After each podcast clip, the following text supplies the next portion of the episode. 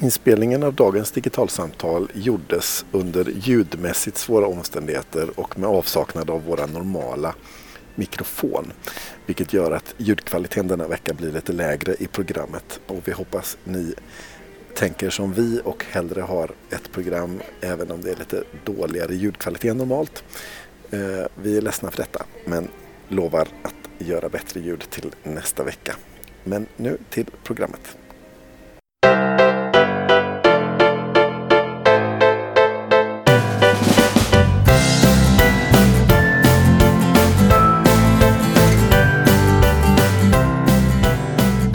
Hej och välkommen till Digitalsamtal, en podcast som sätter teknikutvecklingen i ett samhällsperspektiv. Jag heter Carl Heath och är forskare och designer på Interactive Institute, Swedish ICT. Och idag sitter jag, eh, att döma av ljuden, inte minst på, eh, i Tegnérlunden i Stockholm. Och bredvid mig så har jag Kristina Alexandersson. Du är chef för internet i skolan, IIS. Eh, Internetstiftelsen i Sverige, i, om man skulle skriva ut det. Välkommen Kristina! Tack! Eh, det är inte alla som är bekanta med vad IIS är, även om vi möter er verksamhet i princip varje dag skulle jag påstå. Eh, på något sätt. Men vad är IIS och vad gör man när man är chef för internet i skolan här? Ja, eh, om vi börjar med den där första frågan. Jag, jag, vet inte om jag håller med om att alla möter IIS varje dag. Det är väl de som har med oss som, som har oss som jobbar där. Som föräldrar kanske som möter varje dag. Eh, IS är Internetstiftelsen i Sverige. Vårt huvuduppdrag är att vi administrerar den svenska toppdomänen som heter .se. Men vi administrerar också registret för .nu.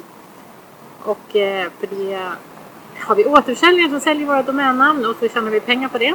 Men eftersom vi är en stiftelse så drivs vi av en urkund och en urkund det är sådana här som man oftast inte vet men de är rist, nästan ristade i sten så man kan inte ändra urkunder som stiftelser har och det är en av de där förtjänsterna med stiftelseformen. Och I vår stiftelse så har vi då urkunden säger att vi ska sköta domänverksamheten och den andra delen säger att vi ska utveckla internet och främja internetutveckling för de pengar som då eventuellt blir över på vår internet, eller för domänverksamheten helt enkelt. Och jag jobbar med den delen, med den internetutvecklande delen och jag är ansvarig för ett projekt, eller en avdelning, nej ingen avdelning, det låter som en massa människor runt omkring mig, det har jag inte. Utan den lilla del som handlar om främjandet av internet i skolan. Och vad är det IS gör när det kommer till skolan och främjandet av internet i den? Och varför är det viktigt anser ni? Ja, jag vet inte var jag ska börja någonstans. Men vi, alltihopa började med att eh, stiftelsen tjänade en hel del pengar på domännamnen och så tittade man runt i Sverige. Vad ska vi göra med de här pengarna? Hur ska vi utveckla internetanvändandet? Och så såg man redan, för det här startade ju redan 2008, att i skolan har man inte gjort så mycket. Alltså internet används ganska begränsat. Det används framförallt till att söka efter information. Eh, och då bestämde man sig att göra en satsning för skolan och den kommer att heta Webbstjärnan och den håller vi fortfarande på med. Det är en skoltävling där vi ger pedagoger och elever möjligheten att publicera skolarbete på nätet. Och det är liksom egentligen motorn i hela internet i skolan-projektet. Vid sidan av det så gör eh, vi en rapport som heter Eleverna och internet och som handlar om elevers användande av internet. Vi eh, gör, eh, jag gör en dag på internetdagarna som handlar om internetanvändning och skola. Jag eh, driver också, fast det har inte med skolan att göra egentligen, det är lite bredare eftersom det handlar om barn. Även om barn går i skolan så håller jag på också med barnhack och är ansvarig för vår barnprogrammeringsverksamhet som har vuxit jättemycket under de här senaste åren. Det har blivit väldigt stort och det ser man ju också i skolan där Skolverket kommer att skriva in programmering i, i läroplanen. Vad gör vi mer för någonting? Ja, vi gör massor med kurser också. Vi har en ganska stor kursverksamhet för lärare och pedagoger kring att utveckla deras kunskaper om internet och internetanvändning i skolan. Med fokus mot webbpublicering eftersom det då är webbstjärnans bas och det är utifrån webbstjärnan vi har utgått. Och alla de här olika sakerna låter ju, tycker jag, häftiga och känns som en liksom meningsfull del av hur eh, saker vi behöver göra för att utveckla svensk, svensk skola. Men ni är ju en, ni är en stiftelse och ni har den här urkunden som du säger och den dikterar att ni ska främja det svenska internetet. Men samtidigt känns det som att vissa av de här sakerna är nästan liksom... Det känns som att det borde ju vara en kommun eller en stat som gör och det gör de väl också lite grann. Hur hänger ni ihop liksom med helheten eller vad man kan kalla det för? Alltså, det där med helhet det är ju bara modeller i böcker eller modeller på internet. Helheten är ju ofta fragmentiserad och består av massor med aktörer. Så, så det finns ju ingen helhet som sitter ihop utan det handlar ju alltid om att vi skapar den verkligen.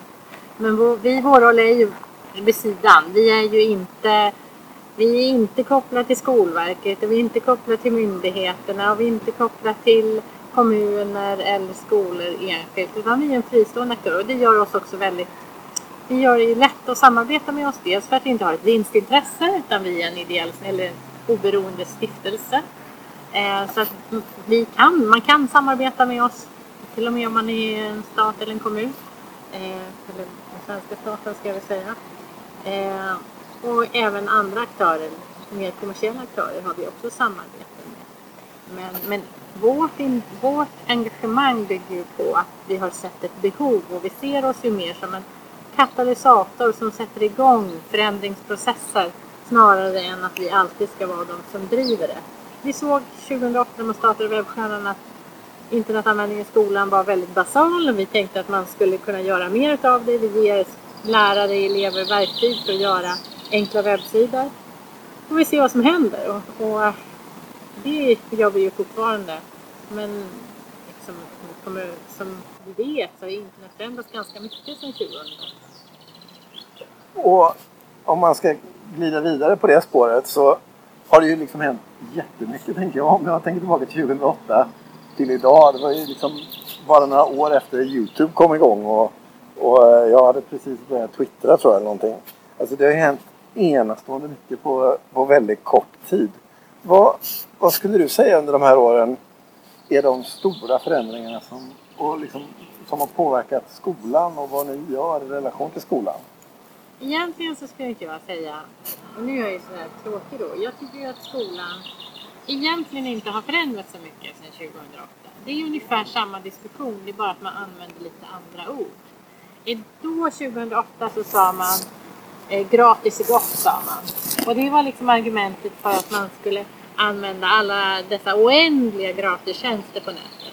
Idag pratar man om vikten av digitalisering och digitala verktyg. Man använder inte ordet gratis är gott utan man säger istället att men det självklara valet är ett verktyg som kan göra allt och det är fortfarande samma verktyg som man argumenterar för fast man har lite andra begrepp. Så att skolans kunskap, eller jag ska inte säga kunskap handlar inte alls om utan skolan befinner sig nästan på samma ställe. Det vill säga hur ska vi använda det här verktyget för att göra mer för lärandet i förhållande till skolan eller eleverna. Men själva det internet som jag, liksom, som jag började jobba med, det var ju mycket mer, det var ju mycket öppnare. Visst, Facebook var i sin linda där 2008, men det var ju inte självklart att Facebook var det naturliga valet.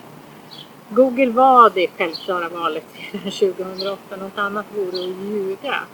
Och, och, deras verktyg var också ganska självklara, men de var inte det självklara valet i skolan. Idag upplever jag många gånger att skolan ser det som det enda valet. Att, ja, men det är självklart att ska vi jobba med eh, dokumenthantering eller så, så är det, finns det bara ett verktyg. Och, och där är man väldigt eh, jag ska inte säga att man är låst, men internet består av de här stora plattformsleverantörerna. Och sen finns det inte så många fler alternativ. För att gratis är det som är normen.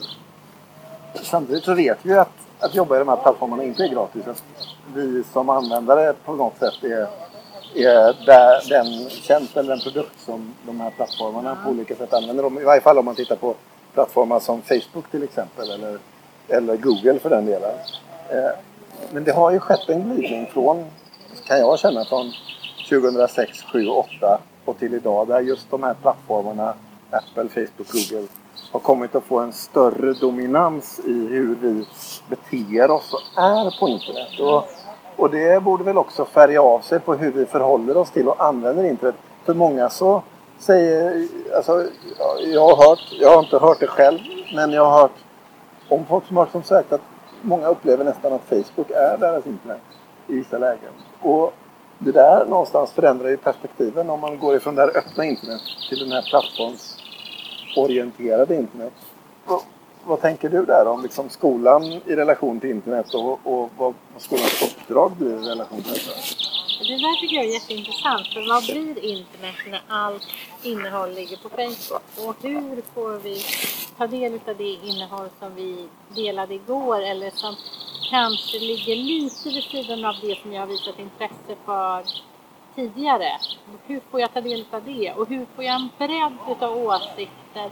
Och hur får jag en, liksom, en vidare palett utav hur samhället skulle kunna se ut? Eller får jag bara en bild utav det som råkar vara det som jag har stannat lite längre vid eller det som jag tryckt på och gilla och sådär.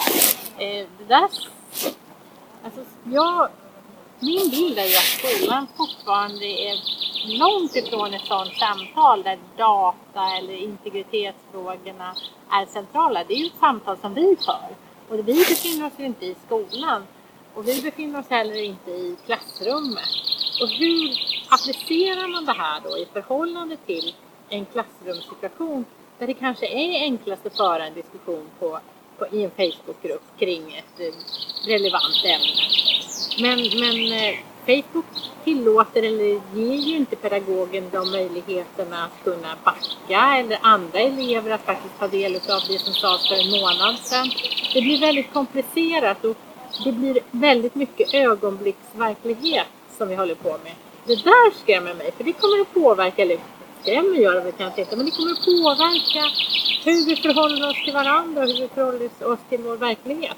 Du och jag pratade ju om det innan, om den stora betydelse som de här plattformarna har för valresultat eller för den information man ska ta del som vi tar del av och hur de faktiskt kan påverka eller till, Google har ju sagt länge att de har kunnat säga utgången av en influensa. De vet när en influensa kommer att slå till. Och jag har alltid tänkt så här, men om de vet när en influensa slår till, då vet ju de vem som vinner det svenska riksdagsvalet. Men det verkar aldrig som någon annan har dragit den slutsatsen. Och då, för det är självklart att det, de ser ju också på vårt sökbeteende, vad vi gör på det är ju inte bara vad vi gör på Google utan de följer ju oss runt hela webben. Och det gör ju även Facebook. Så Facebook har ju den det, förmågan i sitt verktyg. Och här behöver vi ju ha en diskussion. Det demokratiska uppdraget för skolan blir starkare. Jag skulle säga jag skulle hävda att skolans demokratiska uppdrag och vikten utav det rummet där vi träffar och träffar andra människor med andra erfarenheter blir ännu viktigare i en plattformsbaserad digital verklighet. Skolverket håller ju på att utreda nya kurs och läroplaner och ett, strategier för skolans digitalisering som håller på just nu. Och en av förslagen som ligger vad gäller grundskolan det är ju aningen förstärkta skrivelser kring eh, just demokratifrågor och kopplingar till liksom, till exempel hur algoritmer eh, påverkar oss i hur vi beter oss på nätet och så vidare. Eh, om vi leker med tanken att det här blir en skrivelse som eh, får en, så att säga, en praktisk betydelse. Vad tror du skulle krävas för att en sån regelförändring skulle kunna omsättas i handling i alla klassrum i Sverige? Vad, vad, vad behövs för att lärarkåren ska kunna eh, ta del av den kunskap som jag vet att ni bidrar med till delar. Eh, men där ju ni såklart inte har muskler och mandat att nå ut i, i varje klassrum i landet. Vad som krävs? Alltså, det krävs ju massor med bitar. Det krävs ju... Först krävs det ju en ambition från beslutsfattarna och en förståelse hos beslutsfattarna för att den här verkligheten, de här plattformarna påverkar oss och vår medieverklighet, eller vår verklighet, i mycket större omfattning än vad vi förstår. Och det kommer att ställa stora krav på, på förståelse för de här verktygen fungerar. Och där kommer ju sådana programmeringskunskaper, algoritmer och hela den biten. Men sen handlar det ju också om att det krävs någon form av kompetensutveckling utav pedagogerna som befinner sig i skolan och en förståelse hos deras, de som styr dem, för att det här är ett oerhört viktigt uppdrag. Jag tycker hela tiden man måste gå tillbaka till frågan varför har vi en skola egentligen? Är det för att vi har ett behov av att sysselsätta barnen medan vi jobbar? Eller har vi en skola därför att vi vill värna om att vi som ett samhälle har en gemensam värdegrund, en gemensam bild? Och ifall det är det senare, då måste man också förstärka de kunskaperna och de kraven som man har på de som ska förmedla det. Det vill säga de tjänstemän, förlåt mig lärare, alltså det vill säga er på att ni förmedlar det uppdraget och att ni är djupt förankrade i vad den värdegrunden innebär. En utmaning här som jag tänker om när jag tänker om skolans digitalisering eh, och min egen resa i den under tio år och som, som vi också pratade om du och jag eh, strax före vi började spela in här. Det är eh, frågor om män och kvinnor och hur eh, det ser ut när man jobbar med de här frågorna. Jag och du båda två har ju haft förmånen att jobba både i de mer tekniskt orienterade miljöerna och i de mer pedagogiskt orienterade miljöerna. Och min erfarenhet och din tror jag, den är ju att eh, ju mer tekniskt något är och ju närmare en teknisk enhet eller avdelning man kommer desto mer män finner man. Och ju närmare de pedagogiska frågorna och den pedagogiska miljön man kommer desto fler kvinnor finner man. Eh, samtidigt så handlar digitaliseringen av skolan om både de här fälten, både teknologin och pedagogiken och skolan och samhället. Hur påverkar tror du den här ganska så, så hårda uppdelningen eh, könsmässigt sättet på vilket vi jobbar med de här frågorna i skolan? Jag tror att, det, jag tror att vi är ganska omedvetna om hur... Om vi, jag, jag vet inte, jag är ingen särortsfeminist. Jag vill verkligen inte tro att det är så att män och kvinnor är olika per definition bara för att de föds olika kön. Men icke desto mindre så tycks det vara så att strukturer i samhället skapar förutsättningar för att pojkar ska vara mer orienterade mot tekniskt intressanta aspekter medan kvinnor ska vara mer intresserade eller faktiskt stöds i en roll där de ska hålla på med mer relationer. Och här har vi ju liksom den tydliga uppdelningen. Den ena handlar inte om relationer på det sättet. Det handlar om data, det handlar om att styra teknik medan den andra handlar om relationer att försöka föra någon från en plats till en annan. Och det är liksom den kvinnliga domänen. Och det här påverkar ju hur tjänsterna ser ut, det påverkar hur tjänsterna fungerar, det skapar massor med frustration i båda de här lägren. För de här grupperna har ju aldrig lärt sig prata varandras språk. Så att kvinnor kan inte ställa krav på de tekniska systemen och män kan inte förstå de krav som kvinnor önskar. Om, det nu, om vi nu ska dela på det. Eller pedagogens önskemål kan inte svara, svara väldigt sällan mot en tjänst. Så en föreställning som, som man kan få är en, en bild som pedagogen får av vad den digitala tjänsten ska göra, den stämmer inte alls överens med vad de tekniska möjligheterna finns. Och här behövs det ju kompetensöverföring eller förståelse från båda sidorna. Man skulle verkligen behöva mötas och jag skulle vilja att man många gånger också plockade in pedagoger i den tekniska utvecklingen av tjänster och faktiskt fick dem att försöka få dem att förstå begränsningarna i de här systemen. För vi pratar om de här systemen som magi, som någonting som, som vissa människor, oklart vilka, kan styra över. Medan eh, vi som ska använda dem, vi blir bara frustrerade över hur många klick det är och varför vi inte kan göra det här enklare. Varför kan inte allting vara lika enkelt som att det är bara en enkel sökruta på, på, på nätet där jag kan skriva in vad jag vill ha och så får jag svaren. Varför ser inte skol skolwebbarna ut så? Varför ser inte de administrativa verktygen ut så? Ja, men förklaringen ligger ju i massor med begränsningar i tekniken och de förstår teknikerna fullt ut medan pedagogerna inte alls förstår det. Medan, och samtidigt så förstår inte teknikerna den pedagogiska verkligheten och vardagen och vilka krav som finns i den. Därför de har inte varit där. De har aldrig stått i ett klassrum med 30 elever som alla bara suckar över att den där jävla skärmen blir alldeles blå. Nu fattar hon i alla fall ingenting den där jävla kärringen som står där framme. Och förbi den pedagogiska verkligheten. Så någonstans så hamnar man i en situation där de tekniska systemen då inte är utvecklade eh, ur ett kan man säga deltagar eller användarcentrerat perspektiv utan utvecklas ofta utifrån den tekniska organisationens föreställningar om den här världen. Ja, och, de, och, och, och, och det är inget fel så länge man kanske försöker förankra det. Eller plantera in att så här mycket kan det här systemet göra. Det här är begränsningarna det. Men eftersom kunskapen, och det här, här faller vi tillbaka till den frågan vi pratade om tidigare. Nämligen här om det har hänt någonting i skolan. Det som inte har hänt och som skolan aldrig har tagit ansvar för, det är ju att lära ut IT för vad IT är. Och de begränsningar som finns i IT och de möjligheter som finns i IT. Utan det är magi, det är liksom hur fungerar Facebook? Hur fungerar, vi pratar jättemycket, hur fungerar de här algoritmerna? Varför fungerar de så? Och vilka är begränsningarna i algoritmerna? För nu, vi pratar lite om som att de kan göra, de kan veta allt om oss. De vet jättemycket om oss, men de vet kanske inte riktigt allt. Och det finns begränsningar i vad de kan få reda på och inte. Och vissa saker är förutsättningar som man lägger till i antaganden kring de program som man skriver.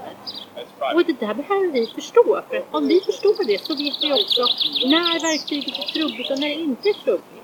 Och har vi inte den förståelsen så, så antingen tycker vi att datorn är korkad eller så lägger vi på det på oss själva och tycker att vi är korkade för att vi inte fattar. Om... Så man kan väl säga lite grann då att du menar att en stor del av det vi pratar om med IT i skolan det handlar om eh, datorer eller strukturer för hur, hur vi ska jobba eller ett enskilt läromedel eller att använda IT för andra ämnen och så vidare. Men där du menar att det saknas eh, ett arbete i skolan och som då är meningsfullt på något sätt. Det handlar om att förstå på vilket sätt IT i sig självt utgör en, en del av samhället och en förändrande kraft och så vidare. Ja, men också hur det fungerar. Alltså hur är det här? Alltså, alla vet att datorer kan läsa ettor och nollor. Men vad innebär det egentligen? Alltså på riktigt. Vad innebär det? Jo, men det innebär att du måste alltid ställa frågor till den här datorn. Alltid. Och alltid måste frågan resultera i ett ja eller nej, inte i ett kanske. Och det gör ju att systemen fungerar på ett sätt som de gör. Och allt sånt behövs ju liksom kunna kopplas. Och I skolan funkar det inte alltid med att ställa ja eller nej-frågor. Ibland måste vi ställa andra frågor också. Och då kanske det här verktyget blir trubbigt på grund av det. Men vi kanske kan antingen modellera det för att använda på ett sätt eller så kan vi säga att men det är ett delhjälpmedel men vi behöver andra verktyg också. Kan man säga att det här också är ett skäl till varför ni har kommit att intressera till exempel för barnhackverksamheten och programmeringsfrågorna? Ja, det är väl, det är väl den, främsta, eller den främsta anledningen till att vi håller på med barnprogrammering. Det är ju att vi, vi eller vi har en Amon som startade barnprogrammering hos oss. Han menar på det att det ska inte vara magi. Barn ska åtminstone ha en aning om hur, att det finns en människa som styr den här maskinen. Och att det är inte och det kan barn också göra. De kan styra och i, i en katt som rör sig på en skärm eller en robot som ska nicka eller vad det nu är för någonting.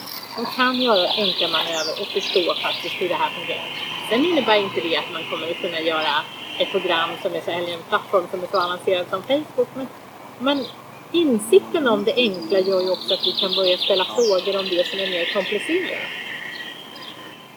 Och ni drog igång barnhackverksamheten för, ja, vad kan det vara, två år sedan, ett och ett halvt, år sedan, något sånt där va? Jag tror 2013, så det är nog tre år sedan. Tre år sedan till och Och eh, det här är ju en verksamhet som ni har primärt bedrivit utanför skolan men den får ju också kopplingar till skolan och som vi pratade om alldeles nyss så är ju det här ett område som skolan också kommer att intressera sig allt mer för. Eh, hur ser ni på IS i den utvecklingen och vad, borde, vad tänker ni om att skolan borde göra på det här området? Ja, här har vi lite delade åsikter på IS. Jag tycker ju att skolan har en viktig uppgift. Därför att det man ser när aktörer utanför skolan tar på sig ansvaret för att lära barn programmera, vilket är roande bra, det är jätteviktigt. Det är att det är en viss kategori barn som kommer i kontakt med det. Det är inte alla barn och det är inte alla barn som får den kompetensen. Och då får vi en, en, ett digitalt samhälle. Det finns de som har fått det med sig och så finns det de barn som aldrig får det med sig. Därför de kommer aldrig i kontakt med det. Därför att deras föräldrar jobbade inte i IT-branschen, deras föräldrar är inte medelklass, de har inte kontakt med den tekniska branschen. Och därför tycker jag att skolan har en viktig uppgift att faktiskt förmedla grundläggande programmering för alla. För att alla ska få de kunskaperna med sig. Precis som vi lärde oss, eller som vi lär oss att försöka värdera tyg eller material i slöjden. Så ska vi också kunna värdera material som vi ser digitalt. Kristina Karlsson, tack för att du var med i Digitalsamtal. Tack för det. Eh, med detta så är dagens podcast inspelad i Tegnérlunden med bilar och fågelkvitter slut. Eh, hör gärna av er med kommentarer, tankar och funderingar i vår Facebookgrupp Digital samhällskunskap. Har ni en fråga till oss så hör gärna av er. Det går bra att skicka frågor på mail och adressen är i så fall podcast.digitalsamtal.se. På Twitter finner ni oss på digitalsamtal.